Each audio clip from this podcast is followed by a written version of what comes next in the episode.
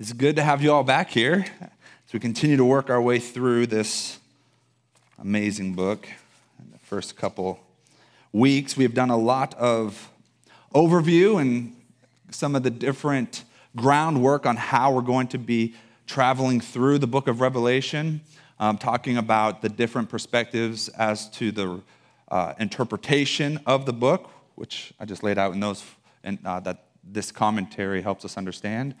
And then I've talked about the different millennial positions. And then last week, I spent more time trying to explain the direction that I will be going as we work through this book, particularly from a preterist position. And then this, this week, we want to try to get further into chapter one and even complete chapter one uh, and just kind of work our way through. Um, we left off last week around verse 5 and 6, so we'll pick it up there and continue to work through and highlight some of the um, elements that John brings out, still with the introduction. There's still some points within these first few verses that we want to look at and help us kind of uh, set our coordinates for the rest of the book. Uh, but before we dive in, are there any questions maybe that you've had over this last week as you've thought through and wanted to ask concerning the things we've discussed the last couple weeks? Any points of clarification that I can make for you?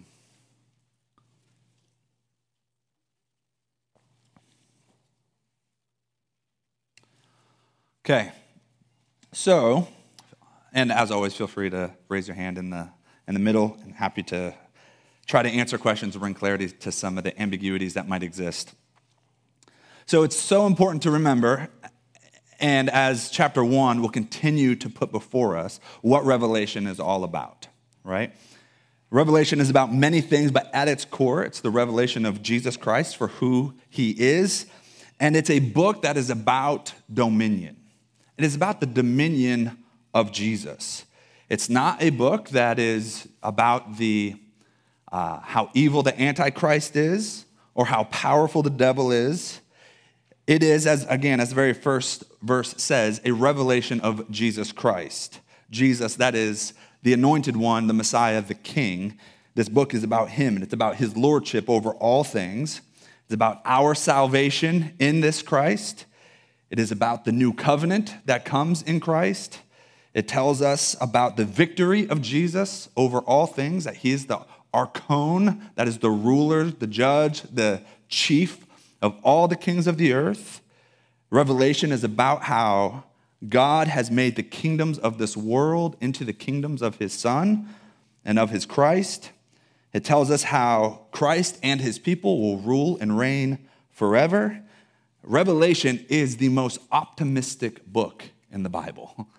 It really is. When we read through this book and we see what it's saying about Jesus and about the people of God, it is a book, a book of victory a book that proclaims the lordship, dominion, and rule of Christ in time and in space. It is an incredibly hopeful book, not only for that first century who was being persecuted, but it's an incredibly hopeful book for us as well. Again, it is the most victorious and optimistic book in the Bible. Now, this might seem kind of strange for us to think about that, particularly when we look around our world and we think, it doesn't seem like Jesus is winning, right? It doesn't seem like the gospel is victorious when we see what's going on in our country, when we see what's going on around the world. And for a lot of us, we'll look at our, even just our country and say, how is it that the gospel is victorious? How is it that Jesus rules and reigns when we look around and we see that we live in a post Christian country? And I think what we could do, if we were to step back a little bit more and look at history as a whole, I think a more accurate statement is not that we live in a post Christian country, but that we live in a pre Christian country. The gospel has not gotten root the way it will one day, right? The gospel has not advanced as much as it will in the future. And this is what Revelation is constantly trying to tell us is that the gospel is going forth with efficacy, with it's effective, it goes forth with power. So more than one way, the book of Revelation is about the rule and reign, the victory of Christ. And throughout this book, we'll see that Jesus' lordship is never questioned, it's never brought into doubt. His rule, his reign is not a fragile rule and reign. It is about his dominion. And Gen- uh, excuse me, in Ex- uh, Revelation, what book are we talking about? Genesis, Exodus, or Revelation? Revelation chapter one, we see this vision of Jesus put forward in this cosmic sort of language, showing that he is indeed the ruler, the archon of all the kings of the earth. He, and the description that we see given to Christ, the way he is described throughout this chapter, is, carries us through all the way to the end, right? We see Jesus increasing in glory, not really increasing, but our, our view of him increases in glory throughout this entire book. Okay, so this, this first section, as we move through uh, chapter one, I want us to think about it as John um, kind of presenting Jesus as the ruler, as the one who reigns, the coronation of Christ. So we'll start here in verses five and six. And we looked at these a little bit last week. We ended, I think, on this same slide. But it starts like this it says, And from Jesus Christ, the faithful witness. That word is that word martyr, right? He is the one who judges the world. He is the witness of all that is good, true, and beautiful. He is the perfect standard of justice. He is the faithful witness against whom all things are to be measured. Nobody is getting away with anything in this world at any point in time because of who Christ is. He is the faithful witness. The firstborn of the dead, that is, he is the firstborn of the new creation, the resurrection, the first fruits. He is the one that begins this new creation that we are brought into by faith in Christ. And then we have this great hope of the resurrection that we will, like him, be born of the dead and the new heavens and the new earth with the resurrection. And the ruler of the kings of the earth, again, this is the archon, a chief ruler, the one who has all authority, dominion of kings on earth. It's not working. Hmm. Let's try this again. Thanks, you.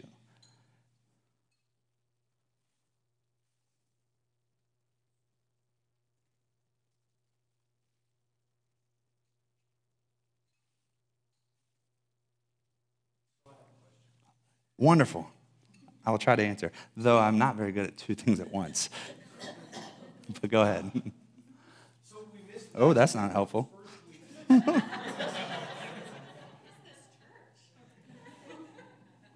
don't know why this screen mirroring is not working. There we go. Okay, now we're all thoroughly embarrassed. Go ahead, Jeff.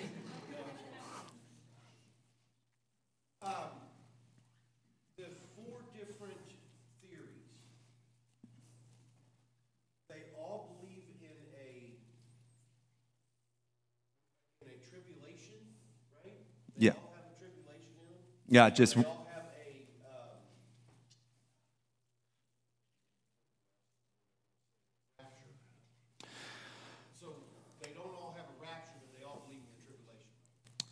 yes, though it's, it's, it's, understood differently, right? So, I mean, and, to a certain degree, it depends on how you would describe the rapture. They would be viewed um, differently as well. So, the, the historicist view believes that the tribulation is this indefinite period from the moment of, of Christ, from the time of Christ, all the way till his second coming. We live in this, um, or all the way to the rapture, I should say. We live in this moment of tribulation that is described as kind of a universal way. Um, the idealist view, this is one that sees the, well, actually, let me go back to the historicist, and they also see the rapture as um, this event that um, will come after the tribulation is done. So it would be like a post tribulational thing. But Jesus will come back and set up his earthly kingdom. Okay? Then the dispensational view, which is similar to, to this one, would put the tribulation right before uh, the, the millennial reign, when Christ comes back to rule and reign on earth, and right after the rapture. So right now we're living in this, in this moment of the church age, and the next event and the eschatological calendar would be the rapture, followed by a seven year tribulation, followed by a thousand year millennial reign on earth. The idealist view would see that the tribulation um, is uh, this, this, it's an aspect that it's kind of always happening, um, but it's, it's spiritualized. So tribulation just looks different in different times. It's more of a spiritual piece. And then the, the preterist piece or view would say that the tribulation, as, as described in Revelation and Matthew 24, took place back right before the destruction of the temple in AD 70. That's what's being described in those verses. Yeah, that's, that's correct. That is, that is my goal, is to convince you of that one. One of them that doesn't have the rapture, right? Because we were, and and that's the whole thing, we were talking at home, and, and one of them, they all four have a tribulation, but one of them doesn't have the rapture. Is that right? So it depends on how you, not, only the dispensational view has, has the rapture as we are commonly understand the rapture, as going up into the sky and, and being with Jesus during the tribulation, right? So that's just the dispensational view. The rest have, see the verses in Thessalonians of us being caught up to Christ in the air, but then it's this idea of the way that a kingdom goes out and greets a king and they come back with him in victory. So, so it's a different, it's, we, every, all of them look at these verses in Thessalonians and other places to say this is, this is real, but how do we theologically understand it and where do we place it in kind of the eschatological calendar is different. So then, so really, one only has a rapture where you go into, Yep. into the heavens, the other ones, okay. Yeah, that's right. Yep. Good. good, good. Good question. Kylie.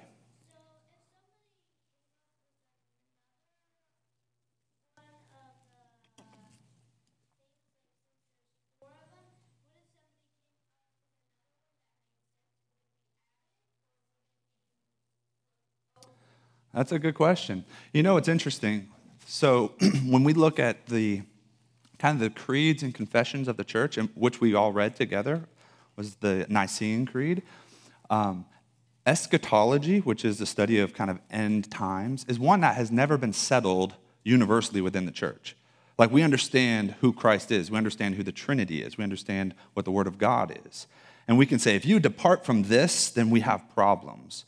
When it comes to the study of end times, the, the church has never come to a consensus on this to the point where we would say, if you disagree, then you're probably outside of the church or a heretic, like we would with the Trinity or who Christ is. So, does that mean we'll never settle on it? No, there, we very well could. And maybe it will be in 10,000 years from now. Maybe. Um, but right now, there's absolutely freedom to look at the scriptures and try to go where it takes us and faithfully read it. But we always want to read it with um, a view of what came before us, right? Seeing that God has built his church for now for 2,000 years since Christ and going back even to the Old Testament. Um, so it's certainly not to suggest that everything that can be discovered in the scripture has been and is fully understood. Um, but, but yeah, I think that these, so far, from what we see, these are some of the best ways to read it. Good question. Yeah, yeah. So there's within the preterism. If any of you went home and Googled preterism uh, after the last couple weeks, you probably saw links to something that's called hyperpreterism. Um, all right, no one look.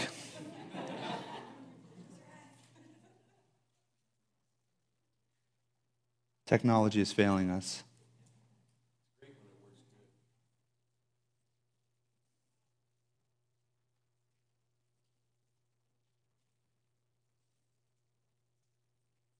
We might just work through it without this. And it does not want to work right now. Hey, Aaron, let's go ahead and just turn this off and we can. Um, yeah, that's just not working. You got the remote? All right, thank you. Sorry about that, everyone.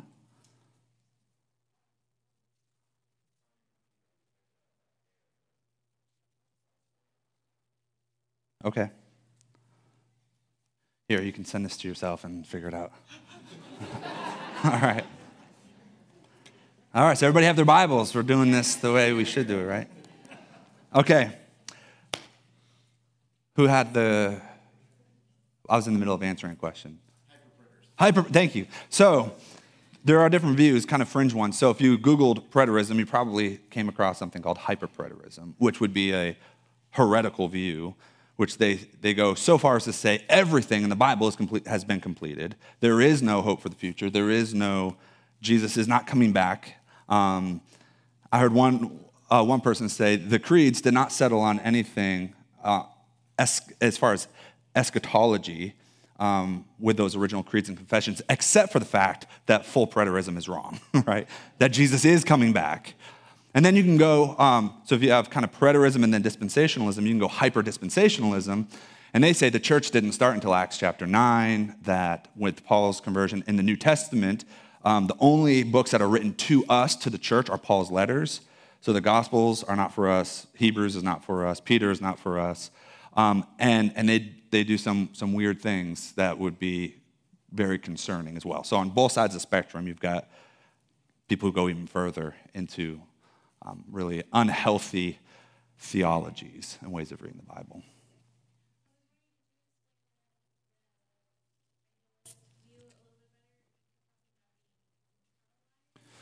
Yeah, so the, the idealist view is the perspective that uh, the way that the, um, the tribulation is played out in, um, in Revelation or in the Olivet Discourse. And I use the example of the second horse, the red horse that goes out with death and so on, that that horse is constantly riding out in different ways throughout history and in, and in different forms and so on. The historicist would look at that and say that was actually speaking of the Roman Empire. So we're always in tribulation, but these moments are being interpreted differently throughout history, very concrete moments in time. Where the idealist is more of a um, this idea that, that war or plague or famine might come and it will come in different forms all throughout. So, excuse me, the tribulation in Matthew and in Revelation is referring to um, just realities that we experience constantly. It could look like um, the Black Plague, or it could look like COVID, it could look like tidal waves, or whatever. It, um, some of this disaster would just kind of play itself out in different forms. Yeah, yeah. On, yeah, and on exactly, and on differing levels as well. Yeah. Yeah. Yeah. Yeah.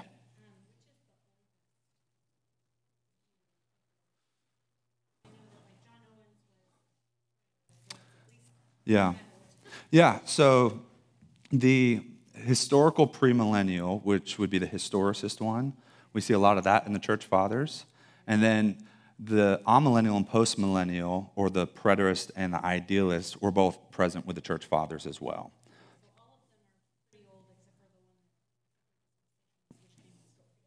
Uh, Darby, but yes, it was popularized by Scofield. Yeah. Mm-hmm. Yeah. Right, yeah. Yeah. Good. Good. Any other questions? Kylie.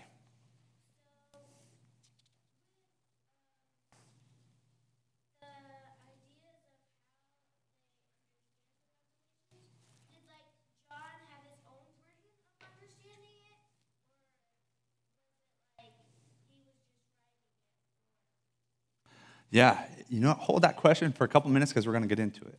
He actually talks about that. So that's a really good question that will be answered for us. I love that question, Kylie. Good job. Okay, so now let's begin without our screen. So you have your notes or your phones and your Bible, so we'll kind of work through it together this way. Um, all right, so yes, going back to chapter 1, verses 5 and 6 and from Jesus Christ, the first, uh, the faithful witness, the firstborn of the dead, and the rulers of the king of the earth, to him who loves us and has freed us from our sins by his blood and made us a kingdom, priest to his God and Father, to him be glory and dominion forever and ever. So we have this little doxological moment at the very beginning of this book.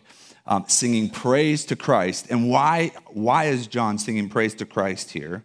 Is because of what he has done, right? He has freed us from our sins. The way he has done that is he has come and he has conquered death, right? He has conquered the works of the evil one, as he says in uh, 1 John. He has come to forgive us our sins. He has stripped the dark powers of their inheritance of the world and so on. He has conquered all. He has made us a kingdom. He's established his kingdom, which I'll get into here in a little while. Priest to his God and Father. So, this is to say that no longer do we need a high priest that is going to uh, mediate for us here on earth, but rather Christ is the high priest, and he has made us priests that are able to come in in Christ to the very presence of the Father. And then he, he praises him by saying, To him, that is Christ, be glory and dominion forever and ever. Right? So even here, he is lifting up Jesus as being the ultimate one, the ruler, the authority, the one who is victorious. And then he picks this up even more in verse 7, where he says, Behold, he is coming with the clouds, and every eye will see him, even those who pierced him, and all the tribes of the earth will wail on account of him. Even so, amen. So here he goes right after this little doxological piece of saying he has glory and dominion forever and ever. Amen. Behold, listen up, right? This is this is a, an emphatic. Um, get your attention. Behold, look at this, right? He is coming with the clouds, and every eye will see him. So, what is this coming with the clouds that John is referring to here?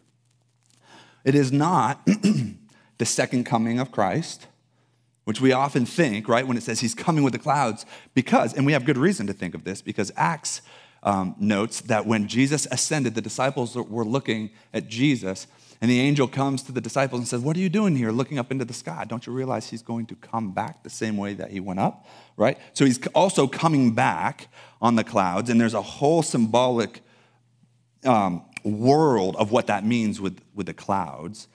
But this is not referring to that coming back on the clouds at the end of time, but rather this is referring to when Jesus went up in the clouds, because this is quoting Daniel chapter 7, right? Daniel chapter 7 is speaking of the ascension of the Son of Man, the one who is like a Son of Man, who, go, who comes on the clouds, and so on. He's, he is referring to this Jesus who ascends and is seated at the right hand of the Father. And in his ascension, he ascends in the clouds. He's brought into the throne room of God, and he is given absolute authority over all things, which we see in Daniel 7. I believe they're in your notes. Are they in your notes? Okay. Some of the passages I don't think I put in your notes. So let me know if you don't see them, and I can make sure I highlight them even more.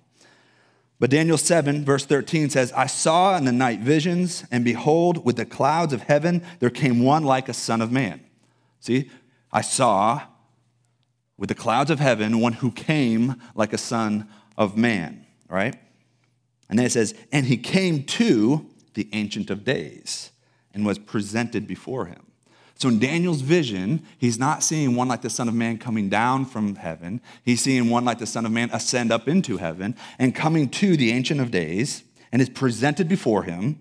And then it says in verse 14, and to him was given dominion and glory and a kingdom. Those three things kind of sound familiar, right? We just read them, right, in the previous verse. He's given glory, dominion, and a kingdom.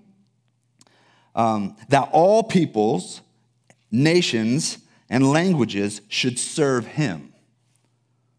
His dominion is an everlasting dominion which shall not pass away, and his kingdom one that shall not be destroyed. Right? So this is this is what John is seeing. This is what he is proclaiming is this son of man, this risen and ascended Christ, ascending to the right hand of the Father, and because of his victory over Satan, sin and death, ransoming a people for himself. God gives the Son all authority over heaven and earth, which Jesus says in his um, in the Great Commission, all authority in heaven and earth has been given to me. It's all given to him so that he might have dominion and glory and a kingdom. And it's a kingdom that will never fail. It's a kingdom that will never um, break. It's a kingdom that will never lose. It is an eternal kingdom. It will not pass away and it shall not be destroyed. So, this is uh, in John's imagination, in John's words, this is what he's trying to convince us of is the superiority of Christ, his rule and reign over all things, his dominion. And then, even more than that, he goes to verse 8 and says, I am, speaking of, this is Jesus speaking, I am the Alpha and the Omega. Alpha and Omega are the first letter and last letter in the Greek alphabet. That's like saying, I am the A to Z. I am the Alpha, the Omega. I am the beginning. I am the end.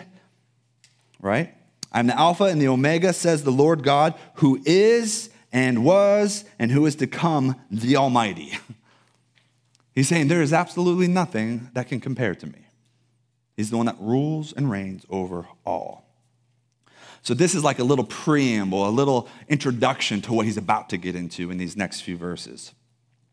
Okay, so do we see this? Do you understand how this book is already starting to see, um, put Christ into focus as the very center of this book, as the very center of our theology, as the very center of our worship? And when we see it that way, at the very center of our lives.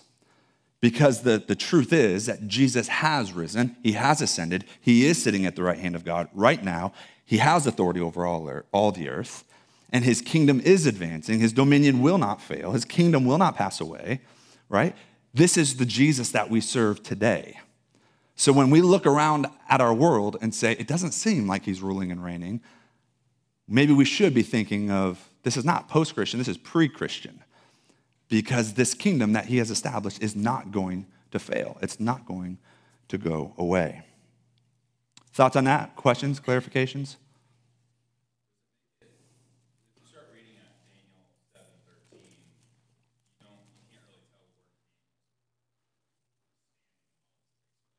Right. Mm-hmm.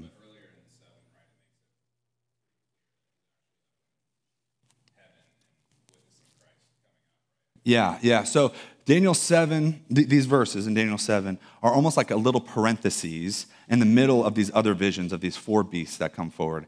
And what we see happening is these four beasts, one is worse than the next, and so on. Um, the fourth beast is eventually uh, destroyed and is conquered, and the kingdom that is given is given to the people of, excuse me, the people of the king, right? So it's given to his people, which is Revelation alludes to as well. But the yeah, the perspective of Daniel in chapter seven is not looking at things from uh, an earthly perspective, but from a heavenly perspective. Yeah. Good question.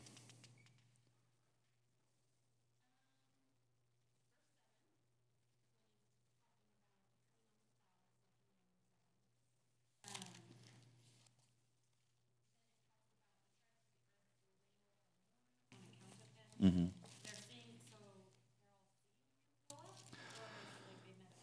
Yeah. Yeah, so that's, that's a, a reference to Zechariah chapter 4. I think, it, I think it's verse 4, um, or chapter 4.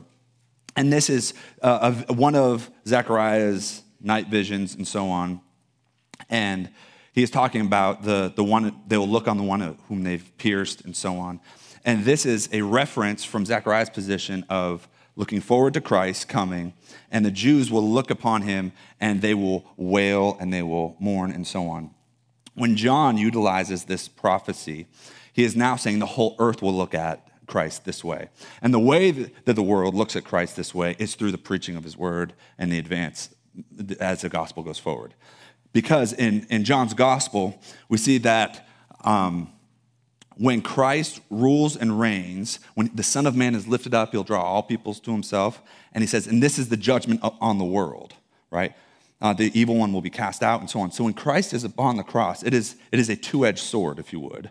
Uh, one is destroying the works of the evil one, casting out Satan, saving, bringing salvation to his people. And then the other side is this is judgment upon Israel. This is judgment upon all those who don't believe in him because he is the only way to come to the Father. So if you do not believe in this, then this this moment upon the cross is not only salvation for God's people, but is also damnation for those who, who don't believe because of what took place on the cross. So when, yeah, something similar to that, yeah. So when he utilizes this verse from Zechariah, he kind of expands it to this um, global sort of implication that the nations will look on him and, and wail because we heard, but we didn't believe. Or he, that, that, that um, crucified one now testifies as the faithful witness against us. So.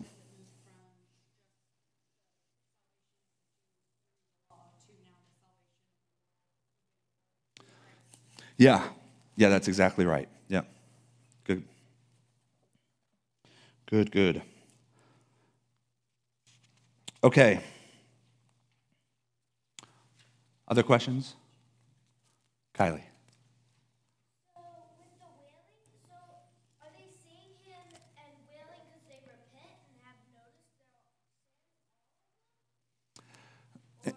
So in Zach, yeah, in Zechariah, there's there's kind of the hope of that, that when they see the, when they see Jesus, they will wail and repent for their for their um, because of their sins, right? But then afterwards, we see that some will be able to to will see it and it will they'll wail and not repent, but they'll wail for other reasons because they did not believe in him.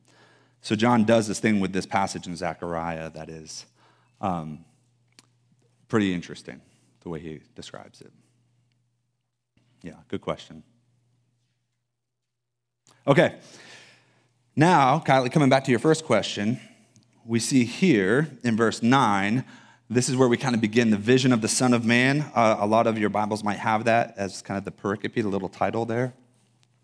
And verse 9 says, I, John, your brother and partner in the tribulation and the kingdom and, and the patient endurance uh, that are in Jesus, was on the island called Patmos on account of the word of God and the testimony of Jesus. So here we have the author introduced to us, right?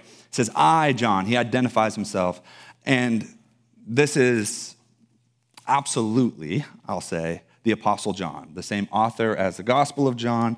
The two books work together in, in symmetry, they actually form a big chiasm and so on. If you go to like secular universities, they will try to say, oh, this is a different John. And people are always trying to call into question who wrote the different books of the Bible. The Apostle John wrote Revelation. Okay, we can be sure of that. So this is who he is. He identifies himself, this is who I am, and then he identifies him even further, saying, I am your brother, right?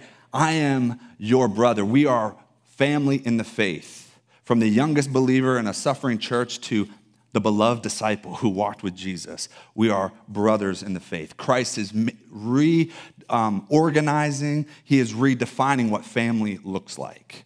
So John is able to write to the brothers and sisters and say, I am your brother in Christ. We are family in Christ. And then he goes, not only that, but also your partner in the tribulation. This word partner is companion or fellow pilgrim, that we are going through this tribulation together. This is one of the verses and one of the reasons why at Exodus Church, if you join the church, we don't call it membership, we call it partnership in the gospel, right? We, we partner together in the church because this is what we are, right? We're not all like gold card holding members to Costco. Um, that's not what it is. We are partners in the gospel, fellow pilgrims, side by side. We are a family in Christ pursuing Him.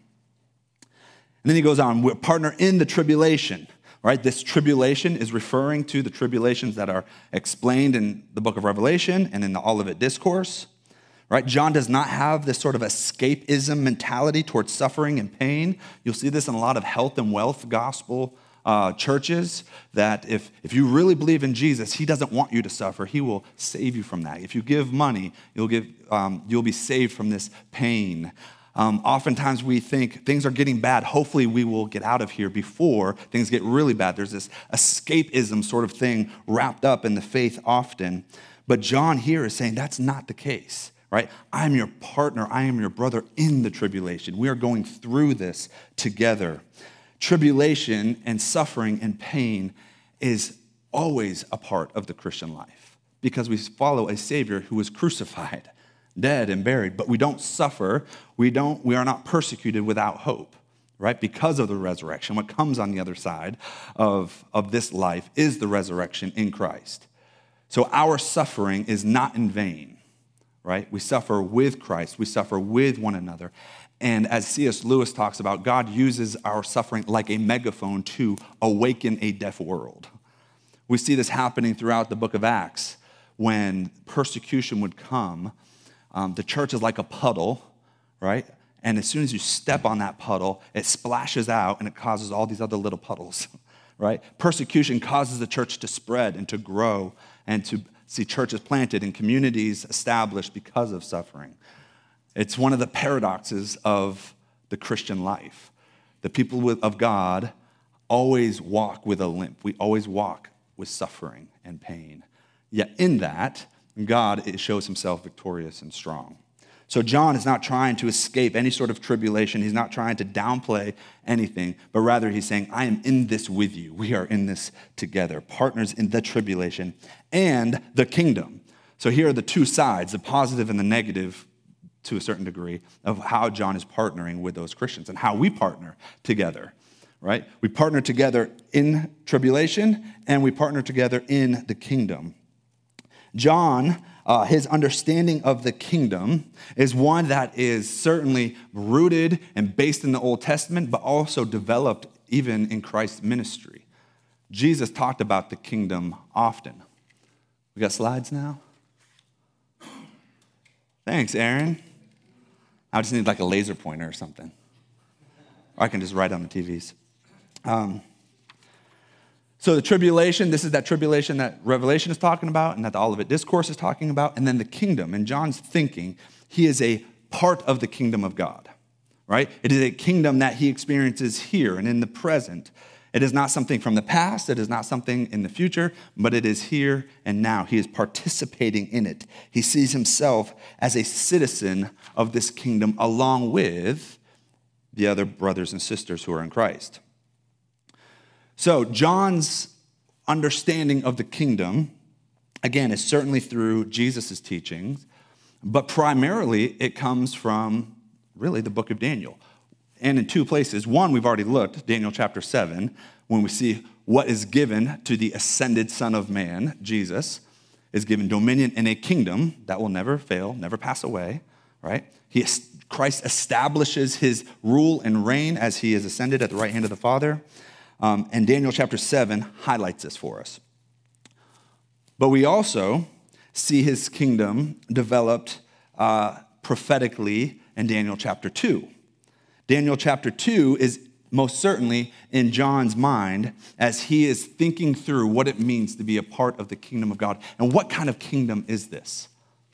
And as I said at the very beginning, Revelation is not about a king who is weak or fragile or fails, but rather it is about the triumphant, victorious king who takes dominion of all things.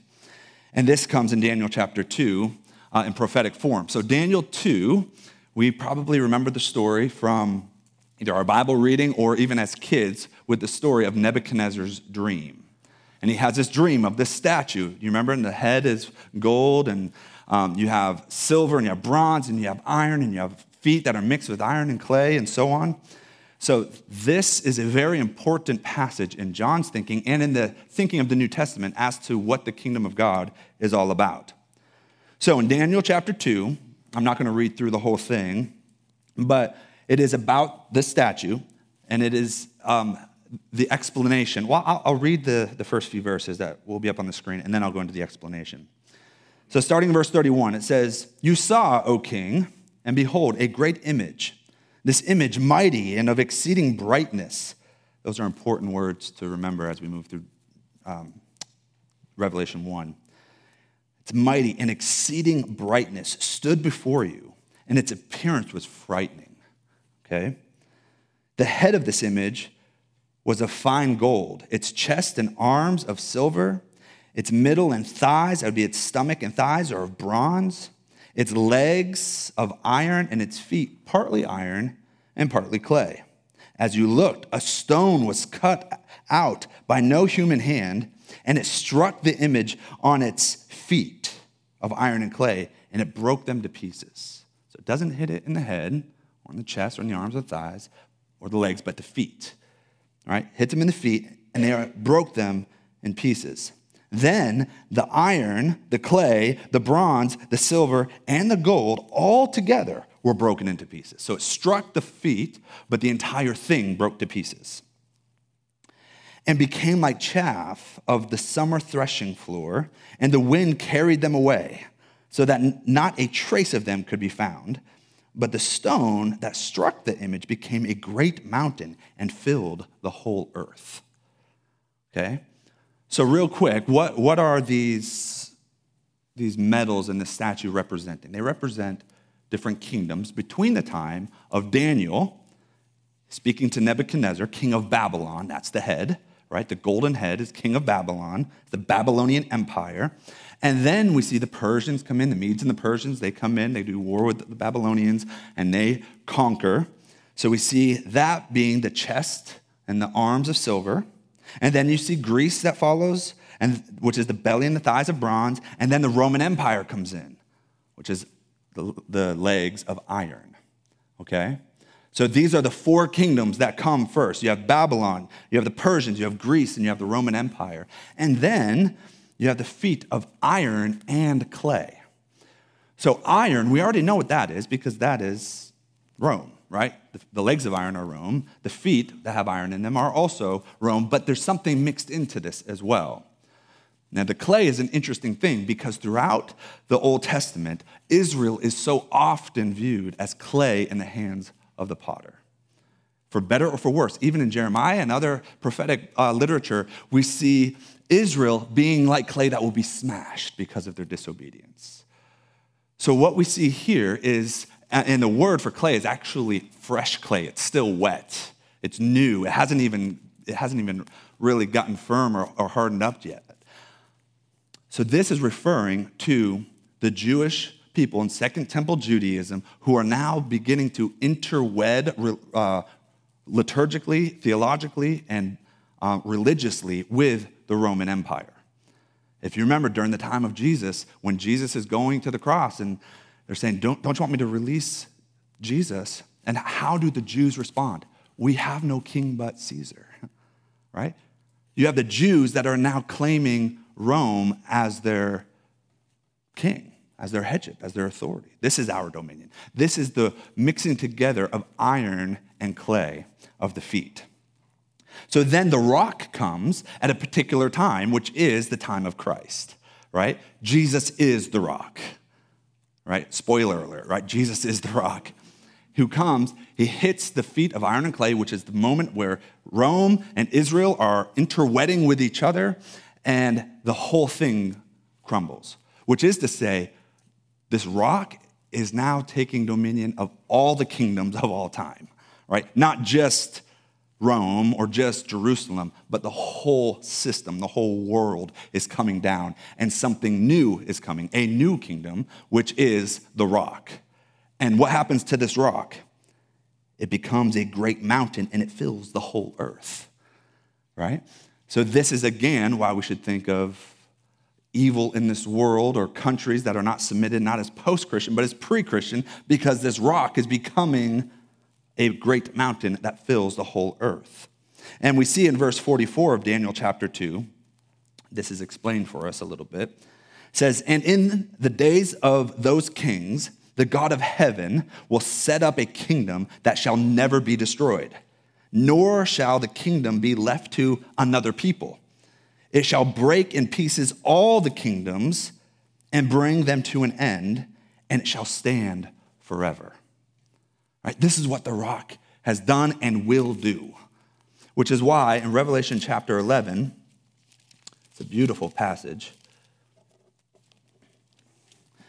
Verse 15, it says, Then the seventh trump, or this, excuse me, and then the seventh angel blew his trumpet, and there was a loud, there were loud voices in heaven saying, The kingdom of this world has become the kingdom of our Lord and of his Christ and he shall reign forever and ever. Right? This is one of those verses that kind of allude back to Daniel chapter 2 to say, the kingdoms of this world have become the kingdoms of our Lord and of his Christ, and that kingdom, like the mountain in Daniel chapter 2, will reign forever and ever. Like the kingdom in Daniel chapter 7, will go on forever and ever, and it will not fail. So, this is the kingdom, this rock, this mountain this unshakable kingdom, as Hebrews calls it, is the kingdom that John sees himself firmly placed in as a citizen of. Pledge allegiance to the king of that kingdom, which rules all and is over all.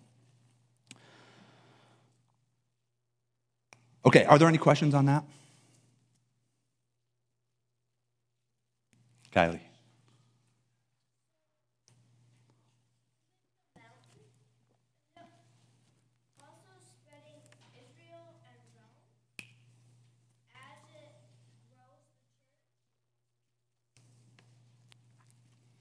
Is the mountain the church? Is that what you're asking? Yes, as the church grows, that is, the church is a good understanding of what the kingdom of God or what this mountain looks like.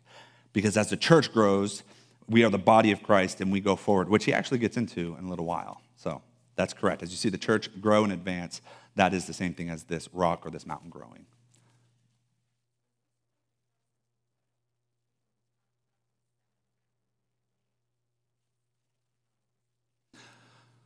Well, I'm not sure about the seven mountain mandate.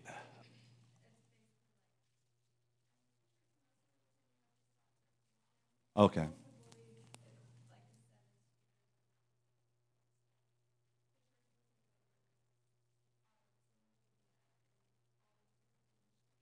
Gotcha.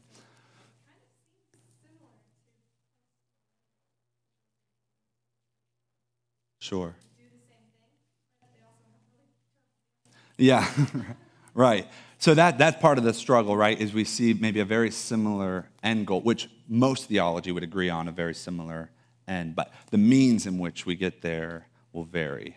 So I know the new apostolic reformation thing that is out there uh, will be a flash in the pan and it will be gone soon. It's, it's not sustainable. It is heretical from top to bottom. Though they have a language, which most false theologies do, that they grab hold of biblical teaching and they say, This is what we believe also, but let us now try to accomplish this in ways that the Bible would say, What, what are you doing? You know, like that, that, that doesn't compute, that's not in keeping. Um, but yeah, and then the seven mountains, that's, that's used later on in Revelation with the seven hills and so on. That's speaking of the Roman Empire itself, which was known as the seven hilled kingdom and so on. Yeah, but that would not be the same as the mountain of Daniel 2, right? Because that's one mountain that grows to cover the whole earth, not seven. So, but good. That's a good connection. I'd like to know more about, about that. back to the clay and the iron, nugget out there, it's wet. Yeah. What's the significance of that? Is there anything to that? Because in my head, I see a rock hitting wet clay. Yeah, I think it's. Yeah, so I think when, when we see Jesus coming um, and the day that he lived, they are post exilic, but the temple isn't yet rebuilt. They, they don't quite have everything put together yet. Um, so within the, the, the, the Jewish world and history, you have these different moments in time. Biblical history would be the same way. They're, they're different worlds, even. You have Genesis to the flood, that is a world. Peter talks about this as being that world that once was, or something like that. That world was destroyed with the flood. And then you have the world of the Mosaic covenant, which goes essentially from, from Noah through Abraham, Abrahamic covenant, and so on, all the way to Moses. Moses is established as the uh, leader of that covenant or of that world to a certain degree. And then that goes away when uh, at Shiloh, do you remember when the tabernacle was stolen by the Philistines and, and so on? That world basically dies then. And then you have the Davidic kingdom, that goes till exile. And then the world of the New Testament is the post exilic world where the Jewish nation, they, they're not formed as their, their identity is all messed up, right? They've been in exile. The, the, the northern kingdoms and the southern kingdoms have not actually reconciled. The north has assimilated into pagan culture. So the temple's not even fully rebuilt. Um, so that's the wet clay. It's actually a very specific moment in time, as to say, it's there, but it's still wet. It, it hasn't even hardened yet. So, yeah. Good question.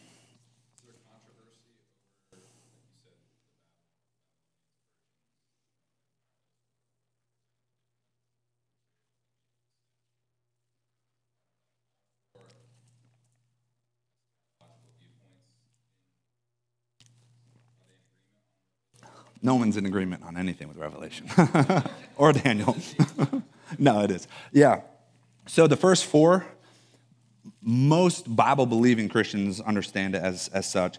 Within some of the liberal things, there's a little debate between, and this is all historical stuff, with the Persian Empire and when did they fall and when was Daniel written. So they'll do some funny stuff with that. But those first four, there's almost consensus on what the feet are as far as the iron and clay.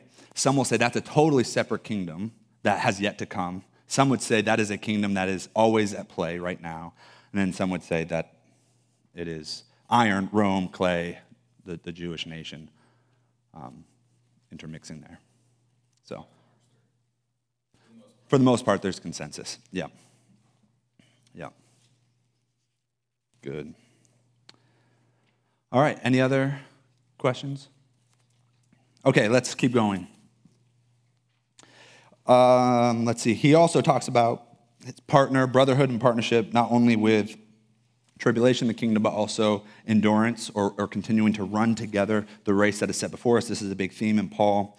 Um, again, John does not separate himself from the need to faithfully endure in the faith uh, from young kids in the faith that are, are new and they, they don't know a lot. This great apostolic um, authority in the church is saying, I'm your partner in this journey, but also we're going to continue to run this together, even in the midst of circum, um, persecution. Right? So he says, I have likewise been persecuted, which is what we see when he talks about him being in Patmos and so on. That he is their fellow in persecution, and he's had certainly the temptations to recant and move away, but he endures. Okay? All right, let's look at verse 10.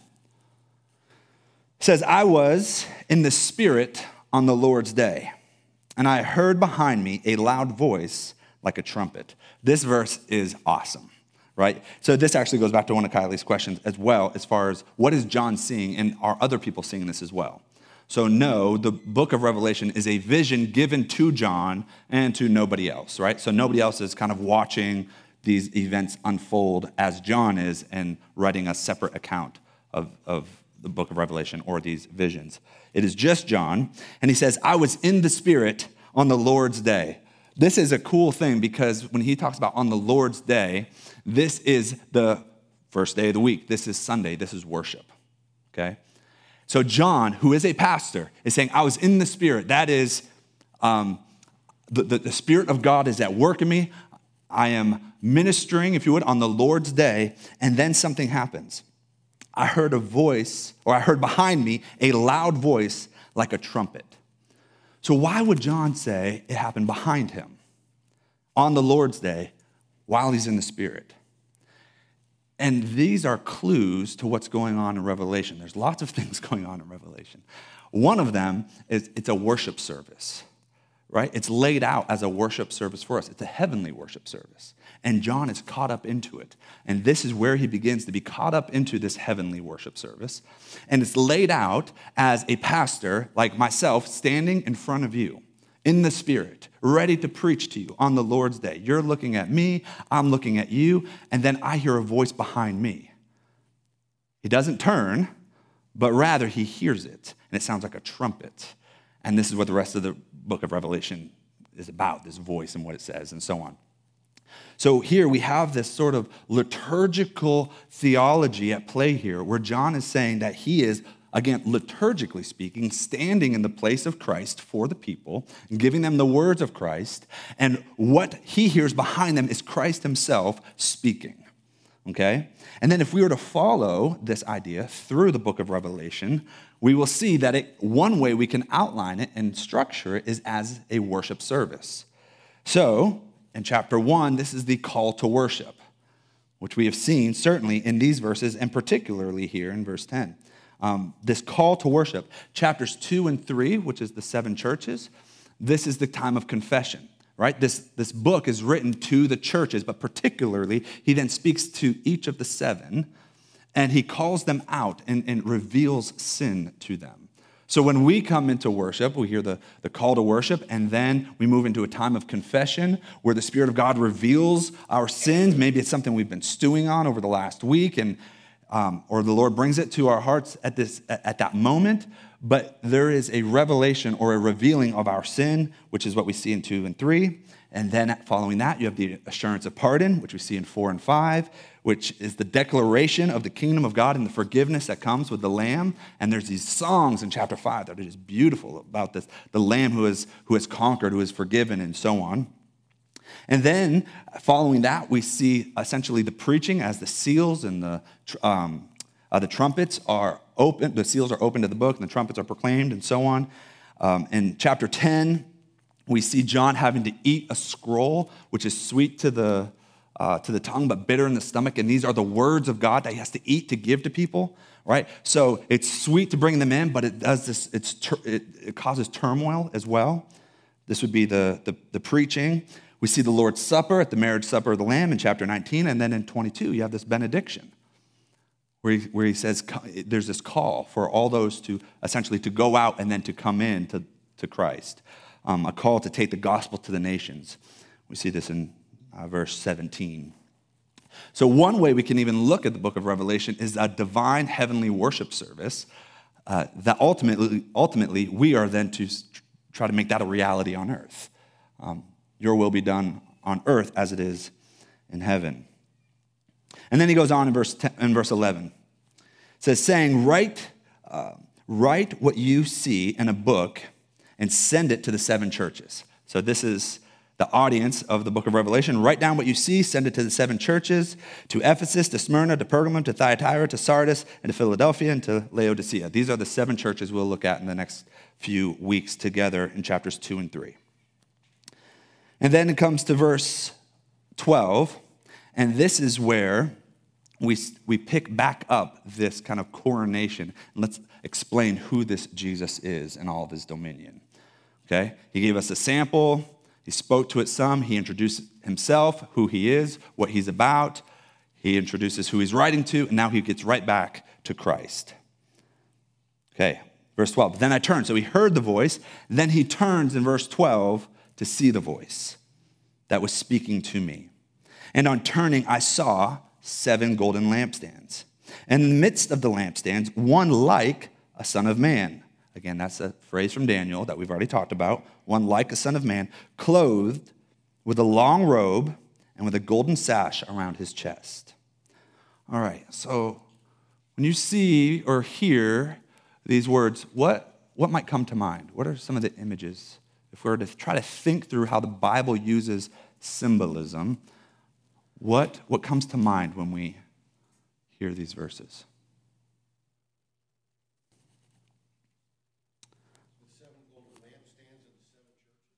Okay. Well, yeah, he says that in verse 20. He explains that. But when you think about golden lampstands, what do you think of? The tabernacle. Right, the tabernacle. So in the tabernacle, you have basically a golden lampstand, and it looked something like this, right? Where you have a menorah, right? And you have these lamps here. So, this, when you walk into the tabernacle, after going through the altar, your, your sin is, if you're a priest, right? Your, your sin has been atoned for, if you would, by the, the sacrificial lamb on the altar. You then come to the wash basin, you have to wash yourself. If you were to walk into the tabernacle, you would walk into this kind of long corridor room. It's actually two squares, right? Um, it's twice as long as it is wide. And you turn to the right, and you would see, or for you, the right, and you would see a table of showbread, right? This bread that has to be changed out constantly. And then you would then turn to your left, and you'd see this lampstand. And this lampstand was to be constantly lit. Okay? It was a golden lampstand. And one of the points of this lampstand is to symbolize the presence of Christ in the Spirit um, with Israel, and they were to be a light to the nations. Okay? This is part of the symbolism of the lampstand. It was never to go out. They would change the oil, but the flames were never supposed to go out.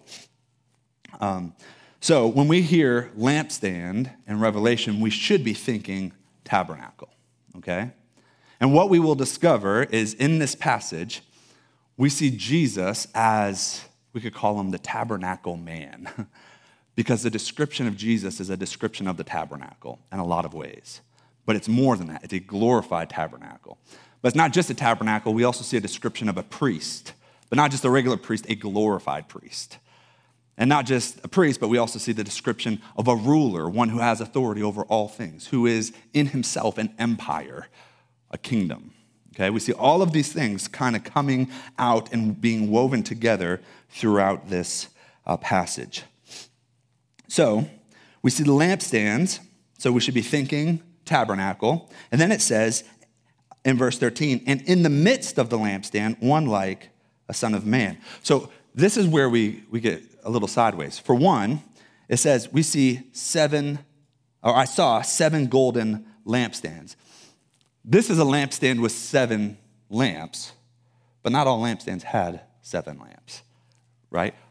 Oftentimes, lampstands, the most common lampstands, were one with a little flame, right? So he sees seven lampstands. That doesn't mean he sees this, though our mind should be going to this.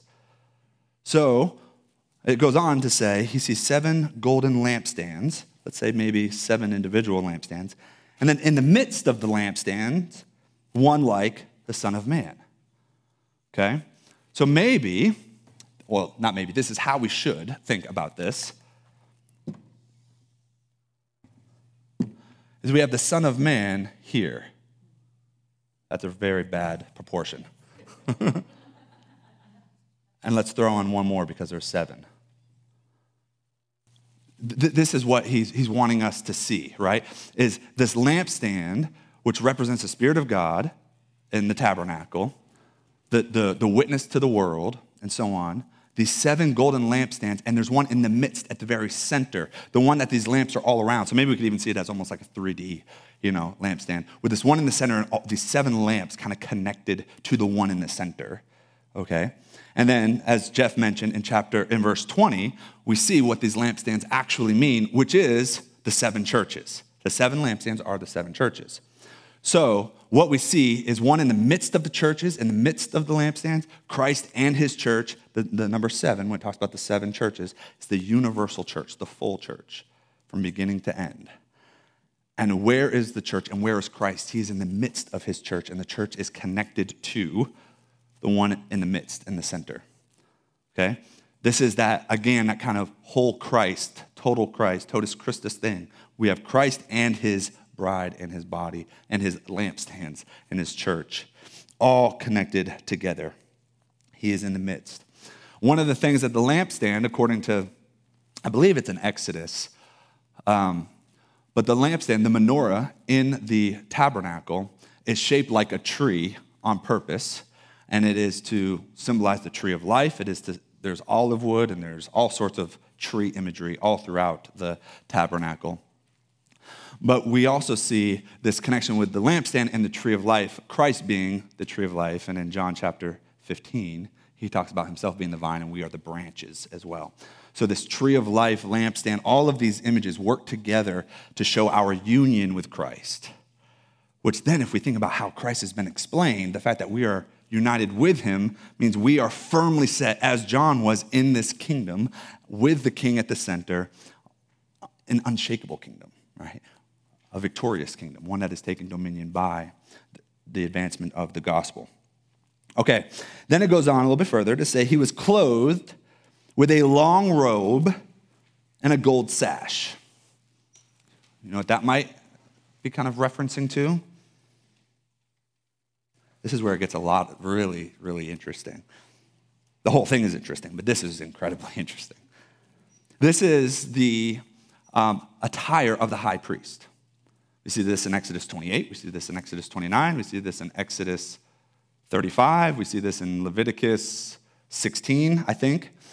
Um, the high priest is adorned with this long robe and a sash. But not only that, you see, with the high priest, what the high priest was um, is this Christ figure for Israel, right? Jesus comes as the ultimate high priest. And the high priest had special clothes, special clothes of this linen. This, this linen is priestly material, this linen robe. He had this ephod or ephod, depending on how you want to pronounce it, this chest plate that had 12 different stones, and these stones were all different colors of reds and blues and greens and yellows and so on. He had golden cords that would wrap around his collar. He had golden sashes. He had red and purple sash in, in different eras and, and so on. Um, he had a, a, crown, a golden crown. He had a turban, right, of linen, a, a, a hat that he would wear with a golden crown over top of the hat. And what all of this is, is an incredibly symbolic picture of the glory cloud of God, of the, of the pillar of fire and smoke that led Israel out, of the cloud that came down on Mount Sinai, um, this glory cloud, this was the presence of, of God in the midst of his people, right? When they saw that, it was a theophany. It was God himself. Um, some would call it the, the, the glory cloud of the Spirit or the Spirit cloud. Uh, we see this coming up in, Revel, um, in Elijah's life when he's on the mountain, that still small voice piece is this glory cloud coming and then this deafening silence, which is a very interesting passage. But what the high priest was is this embodied glory cloud. When they looked at the high priest, they were to remember the pillar of smoke and fire. When the sun would hit his crown and it would, um, the, the jewels would glisten and shine and sparkle and so on, it was to be the lightning and the thunder. All this stuff is going on in this glory cloud as it shows up in Ezekiel and in Exodus. It's the same glory cloud that hovered over the face of the waters at creation with the Spirit doing so. This is what the priest was dressed up as, right? Dressed up as the glory cloud. So then we see Jesus coming, and he is a glorified version of the high priest, which is the ultimate glory cloud, God himself, um, represented in his um, attire, grabbing hold of this Old Testament theophany of who God is. Um, does that make sense? Can I bring more clarity to that?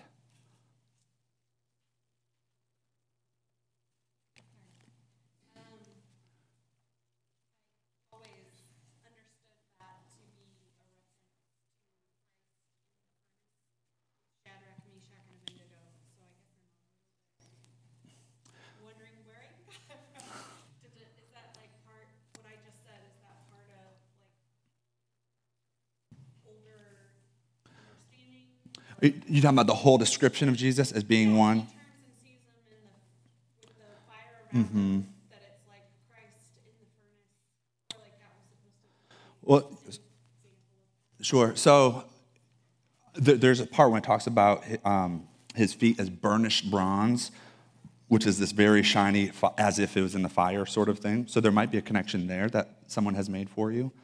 But overall, this description of Revelation 1 is not trying to grab and describe what happened in the fiery furnace. Though that was Christ, same figure, and certainly in a glorified the, the, uh, theophanic expression, which is a fancy way of saying God made visible.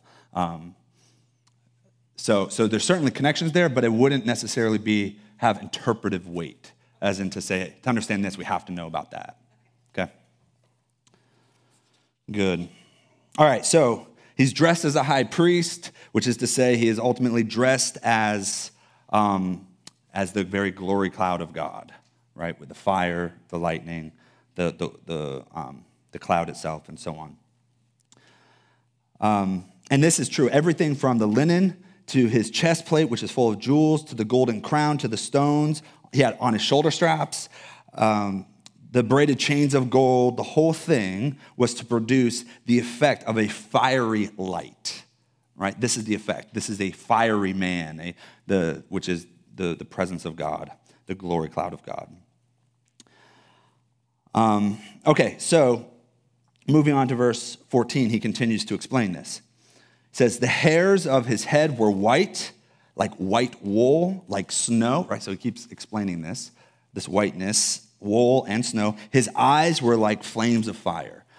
Okay, so it's not just the, the jewels on the high priest plate that look like fire when the sun hit them, but in this glorified high priest, his eyes look like fire, right? Coming out was fire. Um, but it says uh, white hair as well.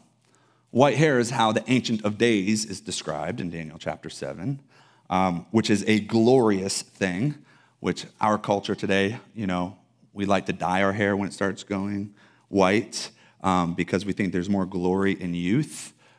But that's not true biblically. So, all those who have white hair, you're the most glorious of us all. Um, there is glory in white hair, biblically speaking. But we also see that this would represent the, the linen turban of the high priest, right? The high priest wore that white linen hat, which could be like white hair. So in Jesus, we see this association with God Himself, the Ancient of Days in chapter, Daniel 7, along with the high priest again. Eyes of fire. Fire not only connects with the high priest and what he wore, but it's also Um, fire is constantly seen as a symbol of discernment and judgment. In Zechariah 4 and other places in Scripture, we see that the eyes of God are going back and forth, discerning, judging, knowing what is right, what is wrong. Hebrews talks about this as well, right? None of us can escape his gaze. We're all naked and exposed before him who sees all. This is all symbolized in this fiery eyes. So, if there's been an injustice in your life, to read this passage and see Jesus as one with eyes of fire should give us hope.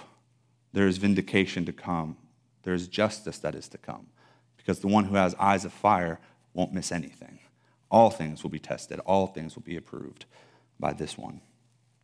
His feet were like burnished bronze. Oh, I, I jumped ahead. Verse 15. His feet were like burnished bronze, refined in a furnace. So, this is probably that the Daniel um, and his friends in the fiery furnace story. Um, and his voice was like the roar of many waters. So it says his feet were like burnished bronze. So now we have this connection going back to Daniel 2 with the statue, right? This is a, a metallic man, a man of, of, of metal. His feet all of a sudden now are bronze, burnished bronze, shiny as if it was in a fire. So this is to say everything that that statue represented as far as the kingdoms on the earth, Jesus is the ultimate king of those kingdoms, right?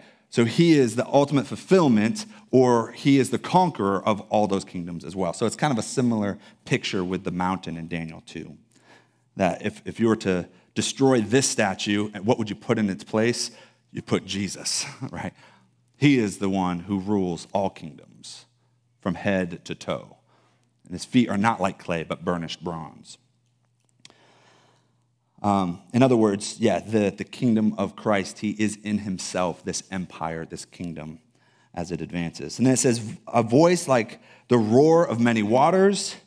This is the sound of the glory cloud in Ezekiel chapter 1, when the glory cloud arrives, when God arrives in his chariots, uh, it sounds like rushing waters many waters, an ocean that is almost screaming at you, this deafening sound of water. And when we were in Florida a couple weeks ago, we had a hotel that was right on the, on the beach, which was super cool. We were up on like the fourth floor, um, but it's probably 200 yards to the beach, but we could see it. And we were sitting out there drinking coffee in the morning as the tide was coming in, and how loud those waves are when they crash on the beach is incredible. You know, you, you would think yeah, it's loud if you're right next to it, but here we are, a few hundred yards away, up on the fourth floor, and it is, I mean, we have to speak over them, right? Just, it sounds like it's right in front of us. So, this is that sort of picture that John is saying. It is the sound of many waters, of tidal waves crashing, you know, is what his voice sounded like, which is what Ezekiel does in chapter one. Ezekiel does this in chapter 43 when God's glory returns to his people. Ezekiel 11, the glory of God left the temple. Then you have all of, the, all of these prophecies of judgments and so on. And then 43, you have this new covenant, this new kingdom that is coming, and God arrives, and it sounds like um, roaring water or many waters in Isaiah 43. And then we also see the symbolism of waters, keeping even in Isaiah, is waters is something that constantly purifies throughout the Bible. We see this in the tabernacle, right? They have to be washed to be purified by the waters. But if we kept going in Ezekiel, when we come to verse chapter 47, we see water that flows from the temple and it goes out eventually to the whole world. And everywhere it goes, it purifies, it brings life, it recreates that which is dead. It starts as just a trickle, it goes ankle deep, waist deep, or knee deep, waist deep. And then it's so deep nobody can swim through it, right? And everywhere it goes, it turns the, the world into like a Garden of Eden. Eventually, it goes to the Dead Sea where nothing can live. And in the, in the Dead Sea, it says, then there are fish and there are trees and there's shrubs and there's, it's like a garden, right? Where this water goes, it purifies, it makes things new. Um, so when God speaks, when his voice goes out, it goes out with power, it goes out with glory that's associated with God himself in Ezekiel 1 and 43, but it also goes out and it restores, right? So, how does the voice of God go out? It's through His Word, it's through His people. We proclaim it with our lives, we, we share the gospel with people. This is the voice of many waters. This is the voice of God that He has given to us through His Word. So, this is where we see um, reformation or revival, where the, the, the gospel is proclaimed and we see spiritually dead people come to life, made new. And when people are made new, they then begin to transform the world through work and family and businesses and education and so on. Kind of going back to what Connolly was saying, but in the right way, right? Is that we are to take hold of the world and submit it to God for his glory. This is all connected with his voice that sounds like many waters. Goes forward, it makes, uh, it brings health and restoration where it goes. And then in verse 16, I'm going to just get through these next few, explain them, and then we'll do some questions. Um, in verse 16, it says, In his right hand, he held seven stars. So we've seen seven lampstands, and now we see seven stars. Again, that word seven needs to be understood as representing the fullness of, right? So in his right hand, we see seven stars. From his mouth came a sharp, two edged sword, and his face was like the sun, shining in full strength. This is an incredible picture of who Christ is. So, in his right hand, the right hand of God is the faithfulness of God and the strength of God. We see the people of God praying to him, Uphold me, hold me tight with your right hand, with your victorious right hand. Right? This is um, a part of God's within the symbol, symbolism and the economy of God as it's seen in Scripture. The right hand of God is the one that um, protects his people, fights for his people, sustains his people, and so on. So it says in the right hand, he held seven stars. And then from his, well, let's talk about those seven stars. We'll see in verse 20 in just a moment that those seven stars are the, um, the seven angels or we could understand those as the seven pastors of those seven churches. Angel and pastor, or, or the word angel is angelos in Greek, which means messenger or, or angel. Okay? So oftentimes, very human pastors are called an angelos, a messenger of God, a pastor. And then there's other times where it's the supernatural being that is an angel. Okay? So there's, there's, there is different, different opinions on who these angels are in these seven churches. Are they divine beings or are they messengers, pastors to them? But we'll get into that in the next couple weeks. Either way, um, we see seven stars in his hand. Stars are used all throughout the Bible to refer to the people of God. Paul says in Philippians that the, the children of God are to shine like stars right? In the Abrahamic covenant, God promises Abraham that you will have descendants that will outnumber the stars. Stars are seen as rulers, stars are seen as those who are in authority, um, as kingdoms, and so on. And then it says that uh, his face is like the sun. There's a lot that we could do here, but I want to make one little connection for you. The sun is seen as a hopeful victory that is to come. We see this in Malachi and some of the other minor prophets that um, and in uh, Lamentations as well, that when the sun comes, when the sun arises, there's a new day and God's people will be victorious. And one of the great types of Christ in the Bible is Samson. He is a divine warrior of God, and Samson, the he, his Hebrew name, means sun, right? So when we see Jesus as uh, having a face like the sun, this is the one of hope, of victory, of a divine warrior that is to come, like Samson, a greater Samson, um, but one with a victorious right hand that fights for his people, and so on. And then out of his mouth comes uh, a two edged sword, which is, we, can, we see this later in Revelation as well, in chapter 19, I believe, uh, that he's on the horse and out of his mouth comes a two edged sword. In other words, the words of Christ, the words of Scripture, are what we use to do battle with.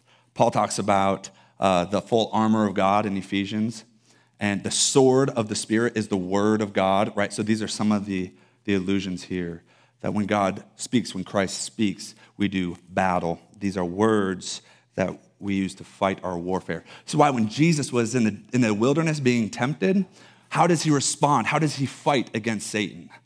He quotes scripture, right? Out of his mouth, it comes the, the, the sword of the Spirit, this, this sharp two edged sword that is to help him conquer the enemy, and so on. Okay, and then in verse 17, it says, When I saw him, I fell at his feet as though dead.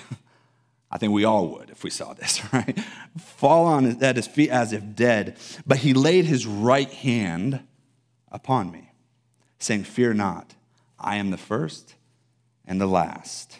So that same right hand that he's holding the seven stars with, the same right hand that is victorious, when, when John, this, this little tiny apostle that is scared to the point of death, sees him and falls, this cosmic God, Christ, the, the, the conquering king, takes that right hand and puts it on John's shoulder and tells him, Don't be afraid.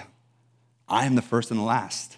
In other words, I am here. If I am here, you have nothing to be afraid of. Right? It's that same hand. And that's the same hand that we, we need to be thinking about that. He, he does that for us. right? When, it is the same Christ that puts his right hand upon us and says, Don't be afraid. I'm the first, I am the last. There's nothing that is happening outside of his gaze of fiery eyes. There's nothing that is going to conquer the divine warrior with a face like the sun. There is no kingdom that's going to be able to take over the one who stands with the burnished bronze feet, right? There is no sin that the great high priest cannot atone for. And he is the, the glory of God embodied. He is the tabernacle embodied. He is the high priest embodied. And all of this puts his hand on you, says, Don't be afraid. I am the first and I am the last. I want to, my goodness. in verse 18 says, And the living one, or fear, uh, hold on, I, I missed a verse here. Fear not, I am the first and the last. And then he continues, and the living one. I died, and behold, I am alive forevermore, and have the keys to death and Hades. That's the thing we're most afraid of, is death and Hades, and who has authority even over that but the living one who conquered it. This is one of those pictures that Jesus says, I am the living one. I died and now I'm alive and I have the keys to death and Hades, right? He went to war against Satan, sin, and death. And how does he do it? He takes the weapons or the enemy's own weapon and cuts his head off. He crushes the head of the serpent. David does this with Goliath. How does David kill Goliath? Ultimately, he takes his own sword and cuts off Goliath's head, right? This is how Saul dies. He dies by his own weapon. This is one of the ironies all throughout the Bible. The enemies of God often are defeated by their own means or their own weapons. So Jesus looks at Satan and sin, says, What is your greatest weapon? It is death. And he takes the sword that is death and he conquers death with it. By death, he conquered death.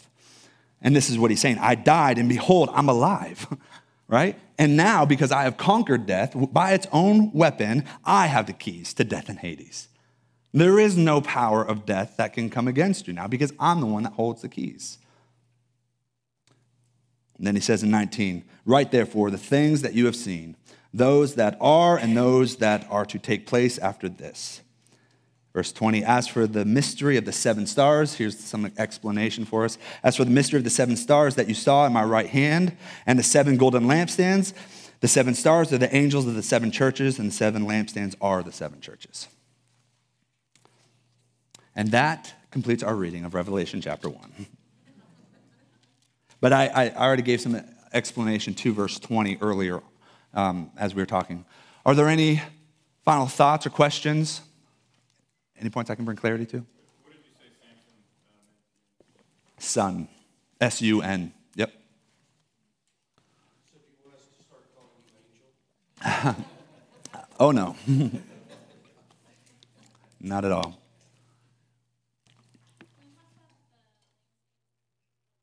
Mhm.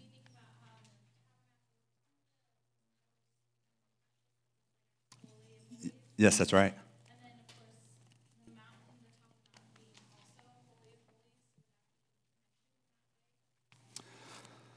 Talking about uh, Mount Sinai?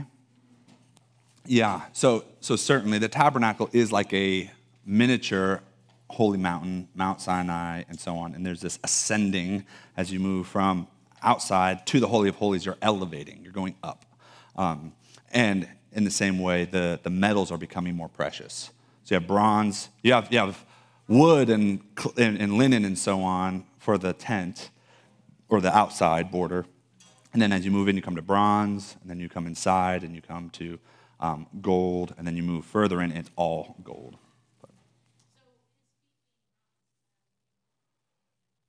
Yeah, yeah. So, so part of that is, is understanding that Christ is the, the embodied tabernacle.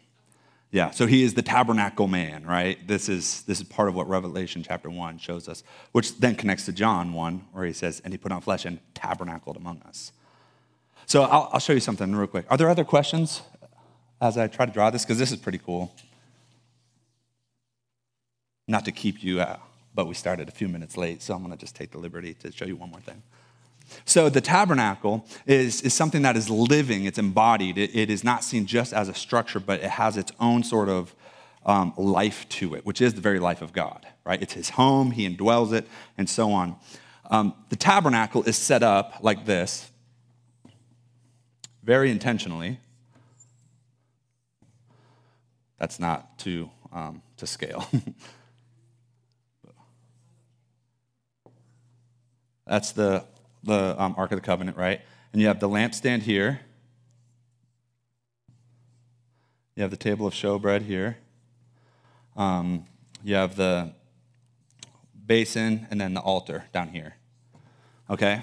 So there is, um, in Ezekiel, there's this conversation that Ezekiel has, um, or God is talking with him. And he talks about removing the heart of stone and placing a heart of flesh.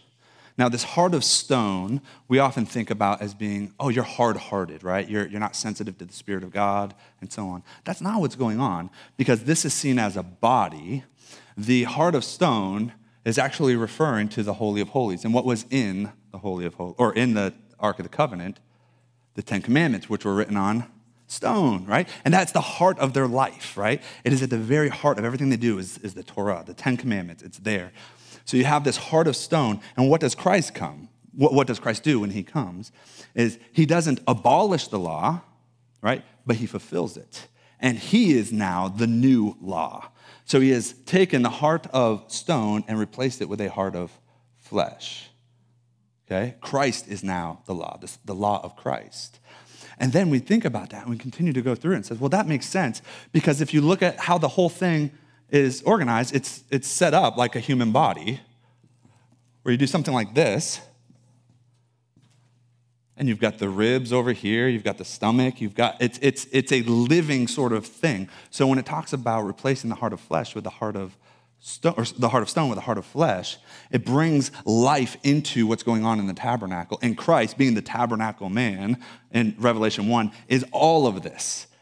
And when John says he put on flesh and tabernacled among us, he brought all of that into himself and, and, and was the very dwelling place of God. It's a pretty cool thing. We could keep going with it, but it's, it's, a, it's kind of a cool, cool way to look at the, the tabernacle.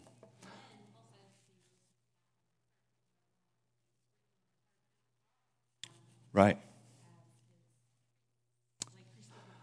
Yeah, exactly. Yeah, we are brought into this, right? We are to embody this as well is his law written on our hearts. Pretty cool.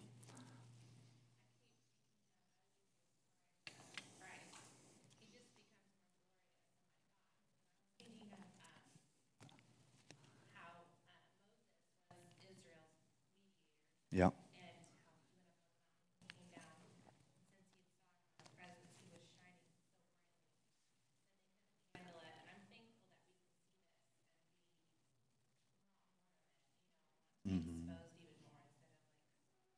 Right. Yeah. Yeah. Yeah. No, that's good.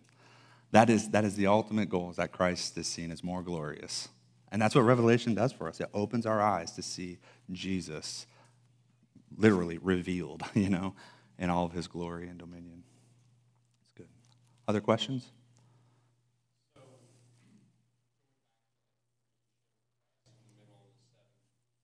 Yeah.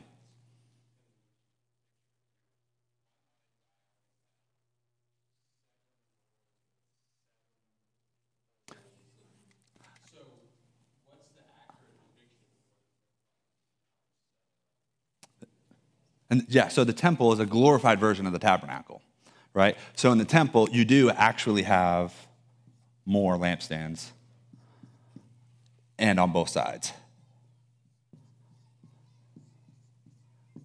I think it was seven, so I'm not sure which one. whichever side Eve came out of, it's the opposite side open. I'm kidding, that's not true. Yeah, and the table of showbread, if I remember correctly, the table of showbread was somewhere in here. I'll have to look at that again. I don't exactly remember where that was placed, but but it's yeah, it's it's massive. And yeah, won't get into all that, but yeah. Good.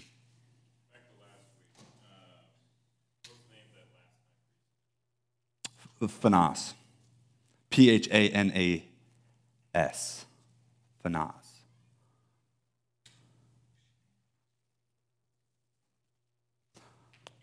Anything else? All right, good. So I'm going to pray for us. I forgot that we have a lot of kids back there that need to be picked up and very faithful babysitters. So um, let me pray for us, and then we can go get your kids and happy to continue to talk.